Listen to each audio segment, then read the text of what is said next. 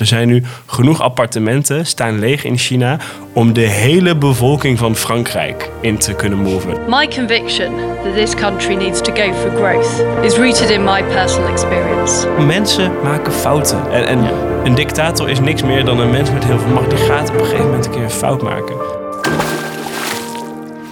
Welkom bij weer een nieuwe aflevering van Het Anker en de Stemming. Aflevering 4. Nee, nee, drie. Ja, oké, nee, maar het, het is wel vier, maar die... Voor de luisteraar is het drie. Voor de luisteraar is het drie, want eentje die is er niet online gegaan wegens audioproblemen. Maar misschien dat later op een, op een zeldzaam moment die nog naar de luisteraar toe zal komen. Wie Eh, weet. wie weet. Waar gaan we het deze week over hebben? Hoe moet je omgaan met gekke autocraten als Europa zijnde? Hè? Want er is heel veel gebeurd met Rusland, met Oekraïne. We gaan er eventjes langs, maar het nieuws gaat zo snel dat het soms lastig is om het allemaal te volgen. Ehm, hoe moet je omgaan met die oorlogsdreiging als persoon? Hè? Als eh, Poetin dreigt met Wereldoorlog 3, nou dat raakt ons allemaal. Ehm, en tot slot, dichter bij huis. Hoe moeten wij in Nederland die asielwet redden? Ik zie jou heel erg raar kijken. Ja, ik dacht dat we iets anders hadden afgesproken. Ik heb echt allerlei vragen over hele andere onderwerpen. We gaan ook over hele andere onderwerpen praten. Oh, Alleen die raken allemaal of eh, oorlog met het buitenland of de economie. Ja, Eh, En we behandelen heel kort bij huis, behandelen we heel kort de Tweede Kamer, wat er is gebeurd. Want het is eigenlijk helemaal niet interessant, maar we moeten er toch heel kort overheen. Omdat we daarna naar de grotere onderwerpen kunnen gaan. en we skippen Remkes dit keer. hè? En we skippen Remkes Ja, dit keer. Ja, nee, want daar hebben we het vorige week al over gehad. En iedereen en zijn moeder, die vindt er wat van. Eh, maar die saaie analyse laten we even liggen. We gaan nu naar een ander VVD-prominent kijken. Erik van den Burg, die moet zijn asielwet verdedigen. En het lijkt moeilijk te worden om die door de Tweede Kamer te krijgen. En waarom is dat interessant? Omdat die asielwet daarin is opgenomen dat gemeentes verplicht kunnen worden om asielzoekers op te nemen. En dat is lastig voor veel partijen. Want sommige VVD'ers die vinden dat eigenlijk ja, vers- verschrikkelijk. Want die willen eigenlijk die asielzoekers helemaal niet opnemen. Dus die vinden dat, dat, ja, die vinden dat eigenlijk veel te links en veel te lief en bleh. En aan de andere kant van de coalitie heb je de ChristenUnie. En die vindt het juist veel te hard en veel te onmenselijk. En die vindt het ja, niet te beschrijven dat bijvoorbeeld gezinshereniging... eh, dat het onder druk komt te staan. Dat het voor asielzoekers die hier komen pas na een poos... en pas naar bepaalde eisen eh, mogelijk is om hun gezin te herenigen. En zo zie je dat in ons politieke landschap het best wel moeilijk is voor de coalitie om dit soort moeilijke dossiers er telkens doorheen te krijgen. Want ja, eigenlijk kom je hier met z'n, met z'n vier partijen al niet uit. Ja, oké, maar ze zouden toch ook een meerderheid kunnen vinden buiten de coalitie? Precies. Exact, dat is dan eigenlijk ook het logische vervolg. Alleen dan moet je ook een stukje macht uit handen geven. Want ja, als het mogelijk is om op dit gebied dan een, een deal te sluiten buiten de coalitie om. En wie zegt dat het dan niet met allerlei andere gebieden ook kan? Dus bijvoorbeeld, dan kan het met economie misschien ook wel. Of met eh, klimaat. Of met, eh, Ik zou daar wel echt voorstander van zijn, maar goed. Ja, maar dan, eh, dan vraag je natuurlijk aan de mensen die nu macht hebben... om een beetje macht uit handen te geven. En dat willen ze niet. Nee, dat is toch eh, altijd Niet lastig. zomaar. Goed, voor zover de perikelen in Nederland. En wat was jou opgevallen deze week?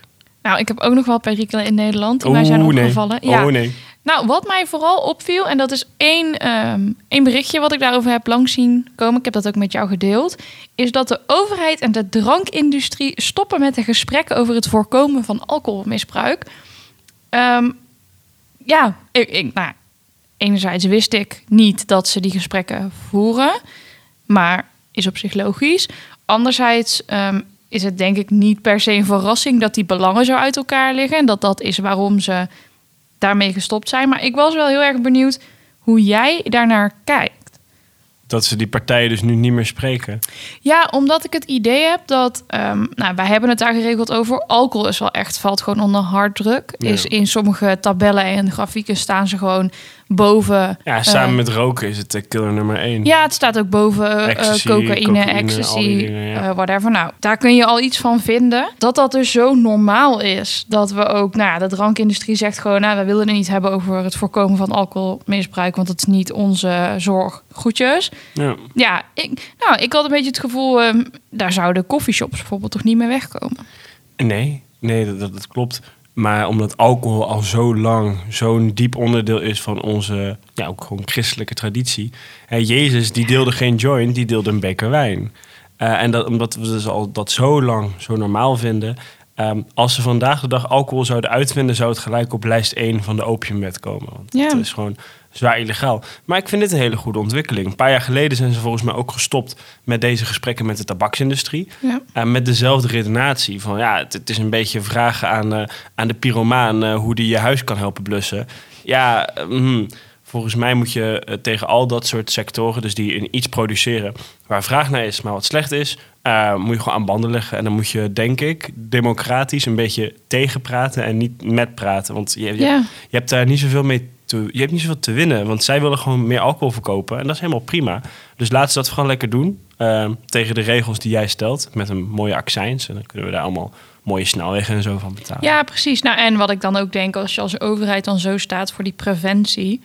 Eh, want dat is het dan, hè? gezondheid en eh, alcoholgebruik zorgt voor, voor grote kans op een hele hoop ziekten. Dus het is heel vaak onderdeel van preventieve gezondheidsmaatregelen. Ja, ik zou dan denken, volgens mij wordt er op donderdag behoorlijk geborreld. En niet alleen op donderdag in eh, de ministerietorens om ons heen. Ja. Nou, doe dat alcoholvrij. Standaard als overheid. Ja, ik vind het eigenlijk best wel een hele goeie. Dat je zegt, oké, als jij als werkgever dus alcohol wilt aanbieden, dus drugs aan jouw werknemers, dan, dan mag dat, alleen niet van belastinggeld. Nee, toch? Nee, dat vind ik wel een hele scherpe. Ja. en vooral omdat ik dan denk, als je dan blijkbaar toch al die tijd en eh, energie en geld hebt gestoken in die gespreksvorming, dat heeft tot niks uitgeleid, omdat je dus tot de conclusie bent gekomen, ja, die sector wil alleen maar meer verkopen. Dan zou ik zeggen, pak dat dan daar vast aan. Begin dan met het goede voorbeeld geven. En als jij in je eigen tijd je hoofd eraf wil zuipen, succes. Maar niet in de tijd van de burger. Nee, eens. En eh, daar mogen, Betaald door de burger. nee, daar mogen we best wel één lijn in trekken. Maar vind jij dan eh, dat we moeten stoppen bij bijvoorbeeld drugs? En eh, bijvoorbeeld slecht of vet eten? Of, Ja, ik ben, ja, ik ben ook groot voorstander. bij mijn vorige werkgever Zon en WD is het dat alleen nog maar vegetarische catering. Zoals ook eigenlijk altijd gezonde catering. ja. En dat, daar kwam echt wel commentaar op. Maar daar ging iedereen eigenlijk best wel makkelijk in mee. Nou, en ik vind best dat je af en toe een bitterbal mag serveren. Maar dat kan dus ook een bietenbitterbal zijn, bij wijze van. Ja, precies. Oké, maar stel je voor. Dus wij zien... Uit een airfryer. Uit een airfryer. Nee, maar oké, maar stel je voor. Dus wij zien, oké, vlees vinden wij slecht, alcohol vinden wij slecht, want dat is gewoon slecht voor je, is aantoonbaar. Maar bijvoorbeeld, te veel zout eten, dat is ook slecht voor je. En heel veel van die vleesvervangers zitten boordevol zout. Zou je dat, maar dan zou je met diezelfde logica ook kunnen zeggen, ja, nee, dan, dat is dus ook slecht. Dus de overheid mag dan dat ook niet aanbieden op zo'n borrels. En ik ben een beetje op zoek naar, wanneer zeggen Ja, wij, dit ik- moet wel kunnen? Ik, ja, ik denk dus dat het ook een beetje over de maat gaat. En de mate waarin het invloed heeft op eh, die preventie, zeg maar onder die preventieparaplu valt.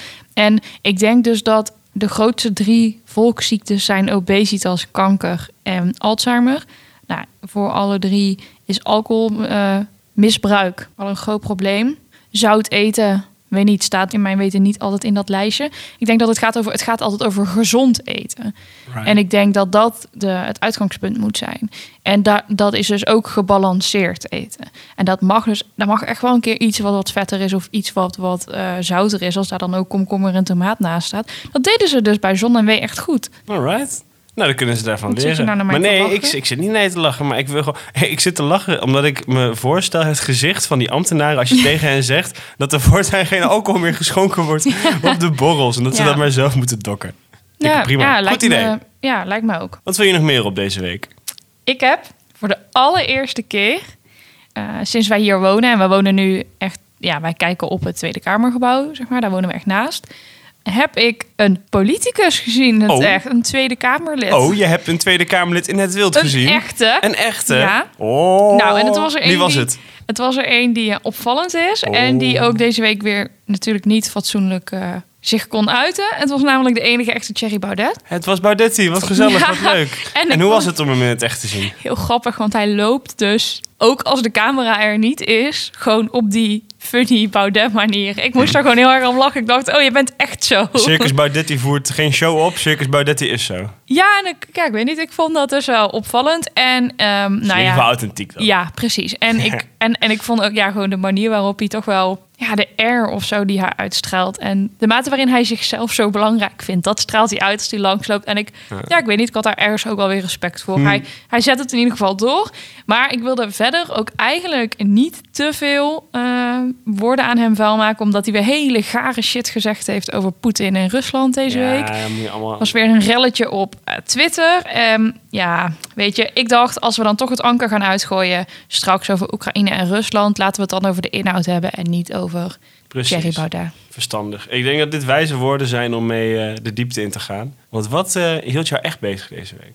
Wat hield mij echt bezig deze week? Nou, voor de allereerste keer in de twee jaar dat wij nu samen zijn en jij over mij met enige, enige regelmaat over China vertelt, waren er eh, artikelen over de huizenmarkt in China in het Nederlandse nieuws. Ha, eindelijk, op de NOS of... Ja. Ja, precies. Ja, ja, dat is wel. Ik moet wel heel Nee, eerlijk bekennen. maar- Dat nieuws check ik het meest, want ik weet dat de meeste Nederlanders dat ook Ja, checken. maar dat is ook helemaal, ja, helemaal Dus- niks mis mee. Alleen dat, dat wil iets zeggen. Want op het moment dat iets bij de NOS op de redactie binnenkomt en in het nieuws komt, nou, dan weet je dat het al anderhalf jaar Precies, bezig is. ja. En dat het dus ook echt ja, nu de mainstream media bereikt in die zin.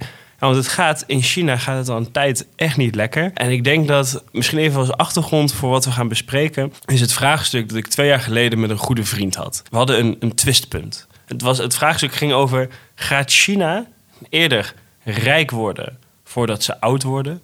Of gaan ze eerder zoveel gekke domme dingen doen dat ze hun rijkdom verspillen en worden ze dus eerder oud en kreupel voordat ze rijk worden? Want een gemiddelde Chinees verdient eh, zo'n 12.000 dollar per jaar. Dus dat is ongeveer een vierde, een vijfde van wat wij verdienen. Even in de context, een, een gemiddelde Nederlander verdient 48.000 euro. Een gemiddelde Amerikaan 55.000. En een gemiddelde Indiër 2000 ongeveer. Dus dat zijn de gradaties. Dus een Chinees is zes keer zo rijk als een Indiër, maar ongeveer nog steeds maar 20% eh, van, van de welvaart die wij hebben. Maar dat is wel de groeimotor geweest van de, e- van de wereldeconomie de afgelopen 20 jaar. Er zijn, zo, er zijn 100 miljoenen Chinezen zijn uit de armoede gekomen omdat die Chinezen eh, enige marktliberalisatie hebben toegelaten in de economie. Oftewel, ze hebben sommige sectoren hebben ze opengezet, hebben ze tegen mensen gezegd: jij mag een business openen, je mag wat gaan verdienen, je mag iets gaan doen, eh, want dan kunnen wij daar, eh, wij communistische partij, kunnen er heel erg rijk van worden. Eh, en dat is ook gebeurd en dat is ook, eh, het is ook gelukt. Alleen wat er is gebeurd, is waar we het ook vorige week al over hebben gehad. Daar hebben ze geprobeerd om de, de goede dingen van marktwerking en de goede dingen van het socialisme samen te gooien. Dus ze wilden de economische groei en vrijheid gebruiken om rijk te worden en dan vervolgens er allemaal communistische plannen op los te laten. En dat kan natuurlijk niet, want hè, we kunnen daar uren en uren over doorgaan, maar de vastgoedmarkt daar is gemismanaged. En wa- wat er is gebeurd is, de vastgoedmarkt daar is decennia op decennia is daar gegroeid. 30 jaar lang is die vastgoedmarkt daar zijn die huizen meer en meer waard geworden. En die huizen, dat waren voor gewone Chinezen ook de, was de enige optie om hun spaargeld in te beleggen. Want naar de bank brengen, ja, dat, dat, dat, dat kon wel, maar die waren heel erg onbetrouwbaar. Je kon het niet naar het buitenland brengen, want als Chinees is het gewoon niet, is het niet mogelijk om in buitenlandse valuta te handelen. Dat, dat kan niet, dat is heel erg afgesloten. Dat mag allemaal. Dat niet. mag niet. Dus je mag, je mag als Chinees, mag je, als je meer dan 50.000 eh, eh, dollar of zo naar het buitenland wil brengen, dat kan gewoon niet. En hoezo is daar de bank zo onbetrouwbaar? Nou, omdat ehm, banken en sowieso het hele Chinese bestel, dat wordt gewoon niet vertrouwd door de Chinezen in principe. Nou, dus het is niet zozeer dat ze aan zich onbetrouwbaar zijn. Nee, dat, dat Of nou, bestempeld zijn als onbetrouwbaar, maar de, Chi- de Nou, gemiddelde Chinees. De beurs is wel heel erg onbetrouwbaar. Dus Ja. bijvoorbeeld de, de, eh, de Chinese beurs, die is notoir onbetrouwbaar. Die heeft enorme schokken. Je kunt daar je geld zo kwijt zijn. En ook vooral omdat de Chinese overheid eigenlijk te pas en te onpas hele bedrijfssectoren om kan walsen. En wat er dus ook de afgelopen twee jaar is gebeurd, sinds ik dat twistpunt met die vriend had, gaat China eerder rijk worden en dus de Verenigde Staten ons overnemen als meest belangrijke plek in de wereld, wat we heel lang met z'n allen dachten. Of, wat ik denk en waar we nu een klein beetje gelijk in krijgen, hebben zij ergens foutjes gemaakt in hun design, in hun manier van nadenken over de economie. En moeten ze nu de prijs betalen voor die foutjes? En een heel groot voorbeeld daarvan is hun zero-covid-beleid natuurlijk. In het begin dachten ze, oh fantastisch, wat leuk. Maar ja, je kunt dan, als je dat een paar maanden volhoudt, kun je niet in één keer meer terug. Eh, China heeft een, een één-kind-politiek, terwijl ze nu hun bevolking aan het krimpen is. Maar het onmogelijk is om die bevolking meer kinderen te laten krijgen, want de hele economie is daar nu niet op ingericht. En zo heeft China een aantal van die dingen. maar ho- hoezo is de hele economie daar niet op ingericht? Nou, omdat 30 jaar lang was het de norm in China om maar één kind te hebben. En het is dus ook schreeuwend duur in China om een goede plek te krijgen. Ja. En in de Moet je even ter vergelijking. eh, In Amsterdam moet je ongeveer negen keer een gemiddeld jaarinkomen neertellen voor een woning. Dat is schrikbarend veel. In Londen is dat elf keer, in New York is dat acht keer, in Berlijn is dat zes keer. In Shenzhen, dus de, de, de rijkste stad in China, was het 28 keer.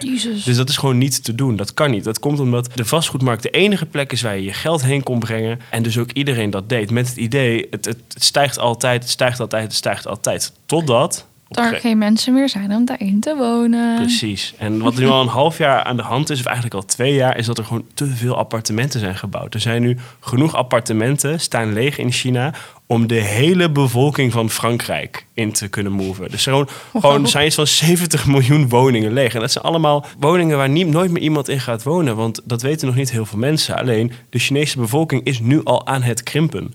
En in tegenstelling tot bijvoorbeeld eh, India of eh, de Verenigde Staten of, of andere landen die een meer open migratiepolicy hebben. Dus die zeggen, oké, buitenlanders, kom maar hier en kom maar echt geld verdienen... en we beschermen jou net zo goed als, als lokale mensen. Dat doen ze in China niet. Ze zijn in China heel erg xenofoob, heel erg anti-buitenlander. En eh, je ziet dat nu de afgelopen twee jaar alle westerlingen, alle rijke mensen... die vertrekken daar. En die willen niet meer daar hun business opzetten. Die gaan van Hongkong gaan ze naar Singapore. eh, en alle factory jobs worden ondergebracht niet meer in China, maar in India.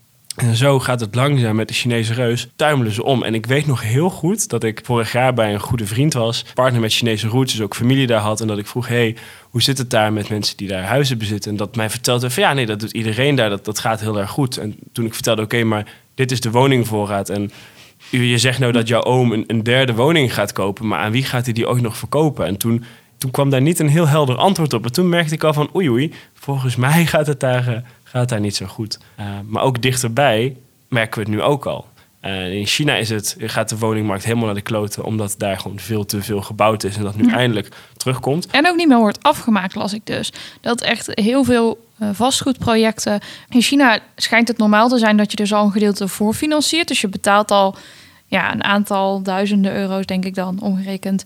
Als een soort Ja, voorfinanciering. je 20% of zo, Ja. nieuwbouwwaarde, t- lap tik je af en dan Ja. een paar jaar later krijg je de sleutel. Precies, maar er zijn dus nu mensen al tientallen jaren, of nee, nee, niet tientallen jaren, die zijn al jaren op een woning aan het wachten. Ja. Omdat de vastgoedontwikkelaar en de aannemer gewoon gezegd hebben: ja, we stoppen met bouwen. Precies, want wat er is gebeurd is dan, als al 30 jaar lang de prijzen altijd stijgen, dan kun je als vastgoedontwikkelaar kun je het volgende trucje doen.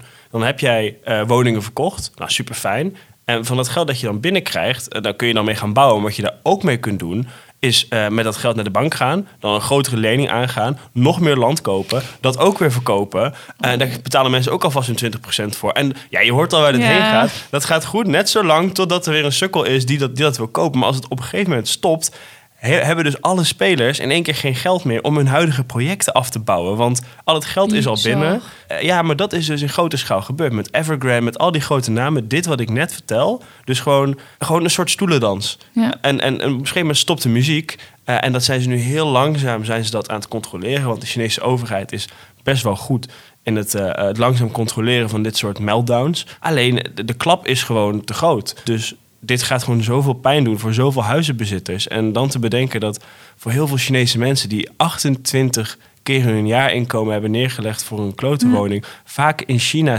dat is het tragische hieraan. Want het is natuurlijk fijn dat de Chinese communistische partij een flikker krijgt. Dat vind ik altijd mooi om te zien. Maar hier gaat natuurlijk de tragiek achter van gewone keihard werkende Chinese Ja. mensen die met families samen krom hebben gelegen om die 10, 20, 30, 40, 50.000 euro voorschot neer te leggen. Ja. En waar nu dus al jaren gewoon niks aan gebeurt aan dat huis. En gewoon weten, ja, ik, zit in de shit en ik ga hier nooit meer uitkomen. En die overheid, die is er niet voor mij. En dan denk ik altijd, als ik daarnaar kijk, denk ik, oké, toeslagenaffaire is echt verschrikkelijk. En eh wij hebben hier echt eh, problemen met onze overheid. Maar thank the Lord dat we niet in China wonen, man. Zeg, holy fuck. Nou, vooral denk ik dat we, ik weet niet, ik ben dan toch wel blij dat we in een kapitalistische samenleving wonen. Dat dat zichzelf ook corrigeert en de kans krijgt om zichzelf te corrigeren. Ja, en dat zag je heel goed hoe dat dan toch werkt in vrij kapitalistische samenlevingen. Dat zag je de vorige paar weken bij het Verenigd Koninkrijk gebeuren. Ja, Liz Truss die kwam met een nieuw plan. Die zei, hey, wij gaan eh, geld uitgeven aan rijke mensen. En we gaan dat financieren door te lenen. Ja, wat gebeurde er toen? De financiële markten straffen dat keihard af. Zeggen ze, eh, oké, maar als jij dat wilt... Nou, dan gaat de prijs die de Verenigd Koninkrijk moet betalen om te lenen... gaat omhoog, want wij zien gewoon meer risico. Wie doen dat? Wie bepalen dat? Wie, hoe gebeurt dat? Ieder- iedereen. Gewoon de, dus eh, het Verenigd Koninkrijk moet de markt op. Moet Ja. zeggen, hé, hey, wij willen geld lenen. En dan zegt iedereen die aan hen geld wil lenen... ziet dan gewoon, oké, maar er is meer risico. Dus ja, ik ben niet meer bereid om diezelfde prijs als eerder te betalen. Ik wil nu een lagere prijs betalen. Maar hoeven ze dat niet te halen bij een centrale bank of zo? Eh, nee, de centrale bank, en ik weet dat dit natuurlijk heel dif- diffuus is, omdat de afgelopen tijd de centrale bank is eigenlijk 100% onafhankelijk moeten zijn. Maar Ja. het moment dat de centrale bank ingrijpt als de nationale overheid iets verneukt, dat moet natuurlijk eigenlijk niet zo hoeven. Want het is niet de Nee, maar ik bedoeling bedoel, dat... nee, de centrale niet- bank koopt niet overheidsschuld. Nee, nee, nee, maar ik dacht dat, dat ze daar ook geld konden lenen. Oh, ik stel ik nou echt een hele domme vraag. Nee, zeker niet. Het is ook heel erg onoverzichtelijk en onduidelijk. Ja, Maar op, over heel de wereld, moet het zo zeggen, over heel de wereld zijn mensen, individuen, eh, pensioenfondsen, investeringsmaatschappijen, gewoon mensen met geld die dat willen uitlenen. En de Britse overheid is een van die partijen die heel erg hungry is voor geld. Want die maken allemaal dure plannen, die willen dat lenen. En als ze heel goed beleid voeren, dus ze zeggen, nou wij gaan zo en zo het geld uitgeven, maar zo gaan we het ook terugverdienen en zo gaan we belasting heffen. Nou, dan zeggen die mensen, nou dan voor 2 of 3 procent wil ik jou wel maar mijn hoe geld geven. bepaal je dat? Stel je nou voor, ik vind dat wel een goed idee en ik wil dus daar aan bijdragen. Ze kunnen toch van mij, kan zij van mij bij wijze van al- als ik Britse burger zou zijn geld lenen? Nou, als jij als Britse burger een staatsobligatie koopt, Ja, precies. dan kan dat. Jij Ja, kan als individu kun je staatsobligaties kopen. Ja. En als dus heel veel mensen die verkopen, dan wordt de rente hoger Nou, nou ja, als op, ja, precies, precies dit. Als op een gegeven moment, je, je moet hem vertalen naar hoe graag willen mensen eh, dat eh, geld lenen aan het Verenigd Koninkrijk. Hoe betrouwbaar is het Verenigd Koninkrijk? Dat is eigenlijk waar, waar die rente voor staat. En op het moment Ja. inderdaad dat je dus nee, denkt, dat snap ik ook wel. Nee, maar op, op het moment dat dus in die markt dat mensen zien, holy shit, maar dit gaat de verkeerde kant op, dan wil ik nu, als ik jou nieuw geld uitleen, wil ik een hogere premium. Ik Ja. wil daar meer geld voor, want ik loop gewoon meer risico. Want de kans is nu gewoon heel groot dat jij dat over 10, 20, 30, 40 jaar niet kan terugbetalen. Want jij haalt het geld niet op en je hebt het nu al uitgegeven. En wat er toen gebeurde, dat was ja, fantastisch. Want de Britse pensioenfondsen. Die, en dit, nu gaat het even heel technisch worden, dus we gaan er snel overheen. Die Britse pensioenfondsen die zitten ook diep in staatsobligaties. Die hebben daar een renterisico op. Dat hebben ze afgedekt en bla bla bla bla bla. Kwam erop neer dat ze in één keer heel veel geld moesten bijstorten. De Britse pensioenfondsen zaten in één keer best wel in het nauw. En toen moest de centrale bank, moest dus inderdaad met een soort hele gekke noodmove, moest er miljarden tegen aansmijten om dat te redden. Maar en hier komt het paradoxale. Als de centrale bank miljarden ergens tegenaan smijt, verhogen ze de inflatie. Want ze gooien meer geld in het systeem waar al veel te veel geld was. Dus uiteindelijk zijn we ja, weer, weer, weer, terug, back to square one. Maar het heeft de Britse economie wel heel veel geld gekost. Maar dat is goed. Want op die manier krijg je dus een correctie door de markt. De markt, gewoon, en met de markt bedoelen we dan eigenlijk alle mensen op heel de wereld. Hè? Want wat hier is gebeurd is super fascinerend. Die Britse conservatives moesten verkozen worden. En ja, dan moeten ze verkozen worden niet door het hele Britse volk of door de wereldbevolking, maar door 200.000 Britse eh, conservative party members. Dus dan buitelen ze over elkaar heen met de gekste plannen. En oh, we gaan het zo doen en dit en zo. En hier taxcut, dit, dat, zo, zo. Dat is allemaal leuk en aardig. Maar op het moment dat ze dat dan ook echt willen doen, worden ze keihard gecorrigeerd door de realiteit. Zeggen ze, nee, sorry, jij kunt jouw gekke partijplannen, jouw ideologie, jouw gekke... Dat kun je gewoon helemaal niet uitvoeren, man. Eh, Kom eens bij de les. En in China is dat heel lang niet gebeurd. Hebben ze heel lang gezegd, nee, projectontwikkelaars, blijf maar lenen, blijf maar goed gaan. Dat is helemaal goed, want ons BBP moet stijgen. Wij moeten elk jaar een groeitarget halen van 8 of 9 procent. Dus blijf maar bouwen, blijf maar bouwen. Ja, op een gegeven moment stoot je dan, kom je dan met je neus tegen de muur aan. En in China zijn het de burgers die de prijs betalen. En in het Verenigd Koninkrijk ook. Het zijn uiteindelijk altijd de burgers. Maar in China gaat het nog heel veel slechter nu dan, eh, dan in het VK. Ja, en dan om even niet te veel daarin te blijven hangen, zeg maar in die details. Hoe, hoe is dan de invloed van deze twee dingen die nu gebeuren op de Nederlandse economie? Ik denk eh, twee dingen. Is, is vrij verschillend. Wat wij gaan merken uit China is... China gaat stilvallen als groeimotor van de wereld. Toen jij en ik geboren werden, toen maakte China... en dan hebben we het over 1995, 96... toen maakte China ongeveer 5 tot 6 procent uit van de wereldeconomie. Op dit moment, nu we dit opnemen, is dat meer dan 18 procent. Dus Zo. afgelopen tijd zijn zij gewoon enorm gegroeid. En op die groei, kijk, als zo'n land met zoveel mensen zo hard groeit, is er altijd wel vraag naar nieuwe ingenieurs, Nederlandse ingenieurs of Ja. en Nederlands design. En dat gaat dus wegvallen. Dus ook heel veel jobs, heel veel opportunities, heel veel vraag, dat gaat wegvallen. Dus dat gaan we merken. Dus gewoon. onze, ec- eh, Onze expo- kennisexport. onze kennisexport, maar onze, ook onze export in, brede zin gaat gewoon minder behoefte, worden, eh, behoefte zijn aan Nederlands spul. Exporteren wij veel naar China? Niet superveel, maar het is wel aanzienlijk. Oké. Eh, het, is, het is voornamelijk inderdaad kennis en, en, en Ja. diensten. En die gaan een tik krijgen. De reden wat er in het VK gebeurde, dat door die enorme rentestijgingen... Ja, dat gaan we veel directer merken op de huizenmarkt. Dat merkt hij eigenlijk nu al. Want je merkt nu al dat wat, ik, wat we ook al jaren zeggen van... hey, deze huizenprijzen zijn bijzonder geïnflateerd, zijn inflated. Daar zit heel veel lucht in. Eh, en als we op een gegeven moment een keer een, een normale prijs voor kapitaal moeten gaan betalen... dus niet meer dat je voor 0 of 1 of uh, 1,5 procent kunt lenen, maar 2, 3, 4, 5 procent... oh, dan gaat dat eh, heel erg pijn doen. En dat, dat zie je nu al. Je ziet dat bepaalde woningen in Amsterdam... dat die al voor een ton minder verkocht worden... Uh, je ziet dat sommige huizen dat die echt lang blijven staan. Uh, Ja. het, dat, is, dat is echt wel heftig. Maar hoe is dat een gevolg ook van de, wat er in Engeland gebeurt? Hoe werkt dat?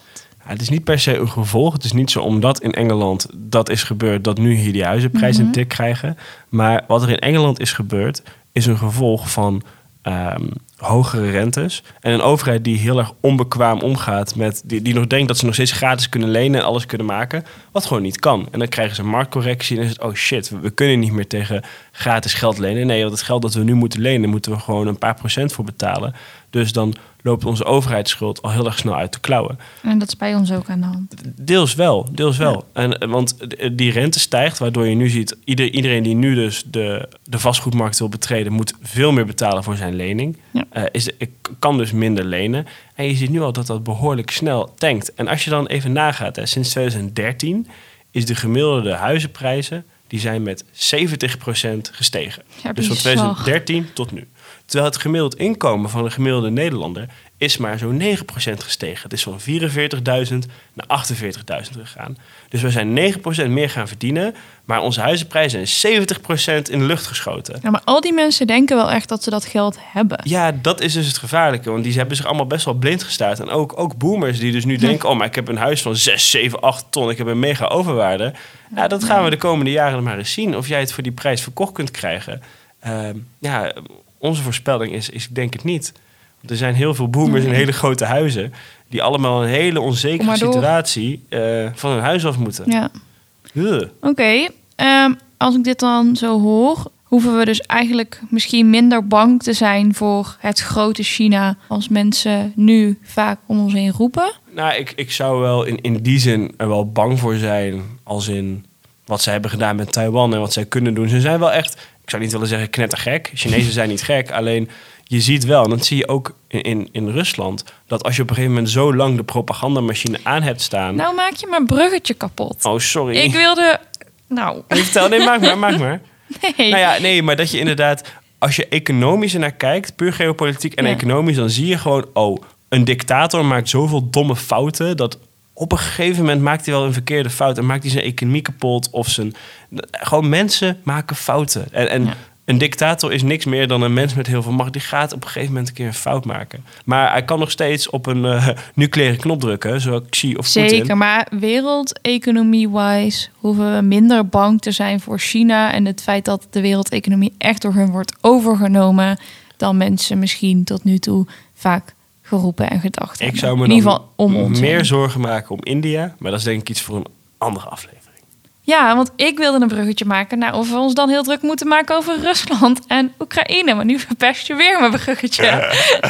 Nou, Rusland... Want Oekra- Ja, daar gingen we volgens mij... Dat was het andere onderwerp waar we het uitgebreid over wilden hebben. toch? Ja, want daar moeten we het denk ik nog wel even goed over hebben, omdat het gewoon dichterbij komt. Ik merk dat het mij best wel raakt. Eh, en jou denk ik misschien ook. Eh, Rusland dreigt met de derde wereldoorlog, dreigt Ja. met het aanvallen van, van, van, van NAVO, met van alles. Eh, als wij niet kappen met het sturen van onze grote wapensystemen. En ik vind dat wel lastig. Wat vind je daar lastig aan? Nou, dat in die zin het nu ook wel echt heel erg dichtbij komt. Voor, voor ons. Natuurlijk, voor Oekraïners is het al heel erg lang Ja. eh, oorlog. En voor de Russen die eh, tegen hun zin worden opgeroepen, is het natuurlijk ook al niks nieuws. Ehm, maar wij hebben, de- de- ik denk dat er heel veel Nederlanders zijn die zich de luxe permitteren om bezig te zijn met eh, issues die voor hen zelf belangrijk zijn. Dus wat, of Max Verstappen heeft gewonnen of niet. Of een lokale voetbalteam eh, promoveert of niet. En dat zijn allemaal Ik wilde zeggen dingen. welke kleur verf je op je muur moet. Ja, hey, nieuwe hey, woning. maar da- da- daar ben ik ook mee bezig geweest, snap je? Ja. Dus we zijn allemaal bezig met die alledaagse zaken. En wanneer, en dat vind ik de interessante vraag... wanneer moet je echt serieus gaan nadenken, ook als Nederlander... shit, is dit onze oorlog? Zo ja, wanneer? Zo ja, wat betekent dat dan? Hoe, wat moeten wij bereid zijn op te offeren? Wat moeten wij niet bereid zijn op te offeren? Ja, ik vind dat wel lastig. Ik, ik sprak een aantal weken geleden dus inderdaad met een jonge militair. En dan merk je dat daar wel een, een bepaalde bereidheid is om te gaan. Dat ik denk van holy shit, maar dat wil ik eigenlijk helemaal Helemaal niet, man. gek geworden, joh.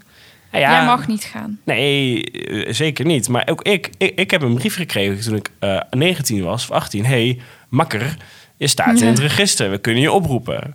En we hebben geen actieve dienstplicht, dus zal wel niet hoeven. Maar eh, ja, weet dat het eventueel kan. Heb jij die ook gekregen? Nee, nee, nee. Dat is pas sinds een paar jaar dat vrouwen die ook krijgen. Maar toen ik 18 werd, was dat nog niet. eh, Waren we nog niet op dat emancipatielevel. Ah, precies. Ja, maar ehm, ik vind het wel interessant dat jij zegt... Dat misschien wordt het ook onze oorlog. Voelt het niet al een beetje als onze oorlog? Maar voor heel veel mensen dus nog niet. Heel veel mensen hebben nog het gevoel van... ja, nee, Oekraïne moet winnen. Fantastisch, leuk. Maar eh, ja, mijn energierekening, holy shit. Ja, bizar. Voor mij voelt het ook wel echt al als onze oorlog eigenlijk. En dat raakt een beetje aan een gesprek wat wij hier eerder over gehad hebben. Sinds er überhaupt oorlog is op het continent Europa. Omdat ik me dus ook wel echt voor een heel groot deel Europeaan voel. En ik voel dus wel, hallo, wat, wat de hel. Dit, dit is iets wat in allerlei werelddelen gebeurde, maar toch niet bij ons. Dus wat, wat doen jullie? En eigenlijk vanaf dat moment voelt dit ook wel echt al als, alsof wij er onderdeel van zijn. En dus niet zo direct als in het front is niet aan onze landsgrenzen, maar wel aan de grenzen van ons continent. En ik ben daar op die manier ook wel mee bezig. Ik vind dat dus ook zo moeilijk aan dat de politiek dus ook niet niemand nog echt eerlijk heeft gezegd: hé, luister, het feit dat de gasprijzen, de elektriciteitsprijzen gewoon een hele hoop indirecte effecten van die oorlog en directe effecten van die oorlog zijn daar te vinden. En dat is de prijs die wij betalen voor Oekraïne verdedigen en ons eigen continent verdedigen. En tegen Poetin vechten. En ik vind dat wel lastig. Dan denk ik, ja, wanneer gaat er eens iemand komen die dat gewoon eens even helder uitlegt Ja, maar- aan de mensen die dat dus moeilijk vinden. Ja, ik vind dat interessant. Ik, kijk, als je nu terugdenkt aan de Tweede Wereldoorlog en het Verenigd Koninkrijk, dan denk je aan Churchill en hun heldhaftigheid. En oh, die hebben altijd zich. Heel weinig mensen hebben zich op het netvlies staan hoe lang het Verenigd Koninkrijk ook nog in de jaren 30 mm, telkens maar niet wilde geloven dat Hitler eraan kwam. En dat ze die appeasement-politiek die jij en ik hebben geleerd in de geschiedenis met de Tweede Wereldoorlog, eh, die is eh, heel prevalent. Die, die zit er heel diep in. Want anders moet jij je bevolking vertellen van hé, hey, wordt super kut. en daar kan je niks mee winnen, maar het wordt eh, super kut. En we hebben het er nu al een paar keer over gehad. Dat in de managementstijl politiek die wij graag hebben. En Rutte willen vooral geen problemen. Ja, mm, zolang het voor ons mogelijk is om een manier te vinden waarbij we er niks van merken, zullen we die proberen te pakken. En pas als we echt niet meer kunnen en we echt worden gedwongen, dan pas zijn we bereid tot lijden. Hoe eh, groot is de kans, acht jij de kans dat, dat het echt gaat escaleren? Ik vind het wel moeilijk. Ik vind het lastig om in te, eh, in te schatten. Want als ik puur kijk, geopolitiek en militair, naar dat conflict, dan zie je dat Rusland eh, conventioneel echt aan de verliezende hand is. Mhm. Ook dat als je dan kijkt naar hun wapenvoorraden, dat ze hebben nog maar een kwart van hun hoge high accuracy, goede wapens. Zeg maar echt die, die raketten die echt heel hoog, supersonisch, echt lijpe shit, waar je niks tegen kunt doen, die hebben ze nog maar een kwart over. Ze hebben heel veel relatief domme bommen. En hun enige optie is nu is gewoon dood en verderf zaaien met meer vuurkracht die ze hebben. Want jonge mensen willen niet meer vechten voor Rusland, steeds minder. Eh, en die Oekraïners, dat zie je wel iedere keer als er een bominslag is. Dan is de reactie vanuit het Westen is steeds, steeds heftiger. Dus oké, nou, meer wapens. En Ja. je ziet nu dus ook, en dat stemt mij dus ook zo gerust, dat je nu in de Verenigde Naties ook een kentering ziet. Dat je ook ziet dat daar in de algemene vergadering echt een hele grote meerderheid... Dus Ja, 137 ze- ze- landen of zo. Precies, van de, van de 170 stemmen, 134 zeggen... Yo, Rusland, the fuck you are you doing? Eh, Zo'n 30 die abstenen en 7 die zeggen... Nee, Rusland, mooi baas. Dus ze komen er gewoon echt niet mee weg. Dus, en dan denk ik, als je er zo naar kijkt, dus je ziet, oké, ze zijn hun laatste vrienden aan het verliezen. Je ziet dat India en Turkije ook echt aan het kantelen zijn. Dat ze, dat ze in hun bewoordingen. Ehm, Modi zei een paar weken geleden op zijn internationale top, bij, waar Rusland bij was, van hey, dit is nu echt niet de tijd voor oorlog, weet je wel, eh, kap je mee. Want ja, Ja. die zijn gewoon, die hebben, een relatief grote arme bevolking. Die zien prijsschokken gewoon als enorm gevaar. Ja. Hoge olieprijs is voor India super kloten, want die zijn een netto-importeur van energie. Hetzelfde voor Turkije, die hebben zelf te weinig olie. Als die Ja. olieprijs omhoog gaat, zijn zij echt de zak. Ja, maar waarom heeft Erdogan dan niet tijdens de laatste meeting met Poetin onderhandeld voor een vredesgesprek of daar aanzet voor gedaan? Eh, geen idee. Daar zijn, Wa- wat is dat daar, voor- Daar, daar zouden heel erg veel verklaringen voor kunnen zijn. En als je nu gaat zoeken naar waarom heeft een leider dat ene nu wel of niet...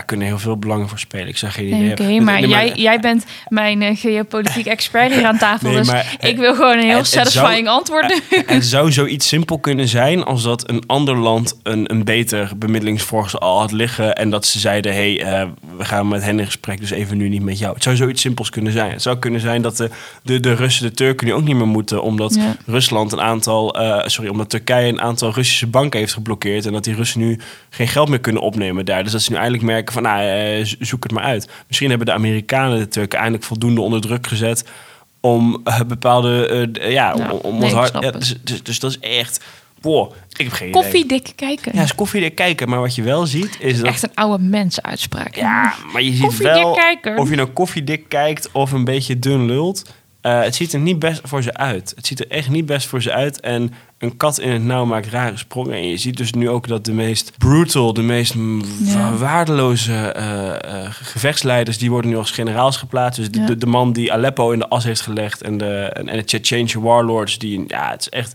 Het zijn gewoon bruten. Het enige lichtpuntje wat ik daar dus wel in zie, is dat de Russen die nu Rusland uitvluchten, en dat zijn er echt veel, die krijgen allemaal weer toegang tot vrije pers. Ja. En die laten wel familie en vrienden achter. Ja. Dus ook die beweging wordt hopelijk groter. En meer mensen krijgen toegang tot het, de andere kant van het verhaal. Ja, en Oekraïne pakt dat informatietechnisch zo slim aan. Want die kijken al zo lang naar die Russen. Dus die hebben het voorbereid. Er is een telegramkanaal. Ik wil leven in het Russisch. En dat is voor Russische soldaten die willen overgeven. Van oké, Ja. hoe moet je dat dan doen? Zo, en, en die laten ze dan ook filmpjes posten van... hey, ik heb het echt gedaan, ik ben veilig, ik ben nu, word nu redelijk goed verzorgd. Want ja, je moet goed met die Ja. oorlogsgevangenen omgaan. Dat soort dingen helpen natuurlijk bij het beeld van... hey, shit, wij worden gewoon de dood ingejaagd voor god weet wat voor doel. Ik las gisteren dat er zelfs al eh, jongen, of dat er zelfs al Russen zijn die het front niet eens bereiken en daarvoor al doodgaan. En dat het dan nu gezegd wordt dat dat vaak eh, zelfmoord is of een ongeluk. Maar dat de Russische familie dus ook zegt, ja, ik geloof dat gewoon niet. Dat dat waarschijnlijk is van de kou en buitenslapen, slechte voorzieningen en slechte training. En gewoon, dat wordt allemaal weggezet als ongeluk of zelfmoord. In één keer uit een ziekenhuisraam gesprongen, zeg maar. Ja, dat soort shit. Ja. helemaal gek geworden daar. Ja, ik weet niet. Ik vind dat is dan altijd een beetje bitterzoet. Maar daar haal ik dan ook nog wel wat hoop uit. ja, Dat dat dus ook steeds verder in het land verspreidt. dat denk ik ook. En ook zo dat Kazachstan en ja, die oude Sovjet-staat überhaupt ook niet meer zeggen... Jee. Nee, en dat is ook nog echt heel interessant. Ja. Je ziet dat en al die oude landen op de Caucasus, dat ze eigenlijk niet, eh, ja, die vinden het best wel prima dat die Russische mensen daar komen chillen. Dus ze zeggen niet, nou, we sturen je allemaal gelijk terug naar, eh, naar Poetin en eh, je moet in de oorlogsmachine mee. En, dat is misschien nog wel een laatste hoopvolle side note. Eh, mensen zeggen altijd al jaren, Europa is in de marge, Europa doet niet meer mee, Europa gebeurt het niet meer. En je ziet nu dat dus die landen in de Caucasus, die nu dus echt weer overhoop liggen, omdat ze denken, oh, Rusland let niet op, we gaan op elkaar schieten. Wie doet nou de, de peace deal brokeren? Wie zorgt er nou voor dat ze om tafel gaan en dat er echt een duurzame oplossing wordt gevonden? Dat is niet meer Rusland, dat is de EU met Turkije. Die Ja. gaan dan samen met aan tafel en zeggen: hey, wij garanderen dan de veiligheid heen en weer. Dus als een van jullie het opvolgt, dan komen wij met onze legers. Want ze vinden nu de EU en Turkije betrouwbaardere partners dan Rusland, waar ze al decennia lang. Snap je? Dus Ja. ja, hij is echt voor zichzelf gigantisch aan het verneuken. Al- Als hij historisch hierop terugkijkt, dan zal hij zien dat die alle grote veroveringen van de grote Russen voor hem, die er echt zeker zijn geweest. Als hij zeker weet dat hij, dat hij klaar is, dan doet hij zichzelf iets aan. Dat denk ik ook. Die gaat niet dat uitzitten. Dat kan zijn ego niet aan. Nee, het is eh, dood of de gladiolen. Ja, Dus als we teruggaan naar de drie vragen. Nee, Ja. maar hoe moet je dus als, hoe moet je als Europa omgaan met gekke autocraten? Nou, Ja. volgens mij wat we nu doen, eh, genadeloos eh, wapens sturen en beleveren. En, en, en dus ook een lijn trekken daarin. En een alternatief bieden. Dus zeggen iedereen die bij ons wil horen, die is welkom. Die, mogen, Ja. die vangen we op. En die komt hier, die mag hier komen werken, leven, bruisen. Want ja, Maar laten we dat dan ook echt doen, want ik vind dat dus zo stom. Europa zegt dat wel, maar ik vind het dan dus zo moeilijk dat dan zo'n Erik van der Burg gewoon gemeenten moet dwingen om migranten op te nemen. boomers. Ja, weet ik. Ja, het zijn gierige motherfuckers die niet willen nadenken over het grotere plaatje. Ja. En daar moeten we tegen vechten. En daarom is het goed om dit gesprek te hebben met je partner, met je ouders, met je kinderen, met, met wie dan ook. Van hé, hey, wat zijn wij bereid om op te offeren voor onze waarden? Want, want als wij Ja. niet opofferen, iemand moet die prijs betalen, jongens. En het is, eh, het is goud of het is bloed. En de Oekraïners, die betalen met bloed. Dus mm, ja, hoeveel, hoeveel gaan we dokken, zeg Ja. maar? Ja. Nee, ja, Als jij niet bereid bent om er zelf heen te gaan, wat ik ook heel erg goed snap en ik zelf ook niet ben, Nee. eh, ja, dan, dan prima. Hoeveel mijn welvaart moet ik inleveren? Ja. Kom maar. Zeker. Eh, onderbrak ik jou? Wilde jij nog Nee, iets nee, zeggen? want dit is dus hoe moet je als Europa omgaan Ja. met dit soort mafkezen. En hoe moet je persoonlijk omgaan met die oorlogsdreiging? Ja, hoofd koel houden. En, en, ja, en accepteren dat het een reëel risico is. Ja, en dat je dus, eh, ja, dat wij betalen in goud. Dus dat we ons een stukje welvaart in moeten leveren, denk Ja, ik. zeker. En als laatste, hoe is de asielwetgeving in Nederland te redden? Wij hebben geen idee. Maar als we nou eens een keer zouden kappen met telkens proberen 76 zeteltjes te zoeken Ja. en dan een meerderheid te maken voor alles, dan zou dat denk ik al een hele goede eerste stap zijn. Dat denk ik ook. Daar ben ik echt groot voorstander van. Ja, wij kijken hier naar beneden en dan zien wij het Tweede Kamergebouw. Volgens mij zitten daar 150 zelfstandige, hele slimme Kamerleden. Volgens mij kunnen die het met z'n allen wel uitzoeken. Ik hoop het, ik hoop het echt. Tot volgende week. Joe! Dag!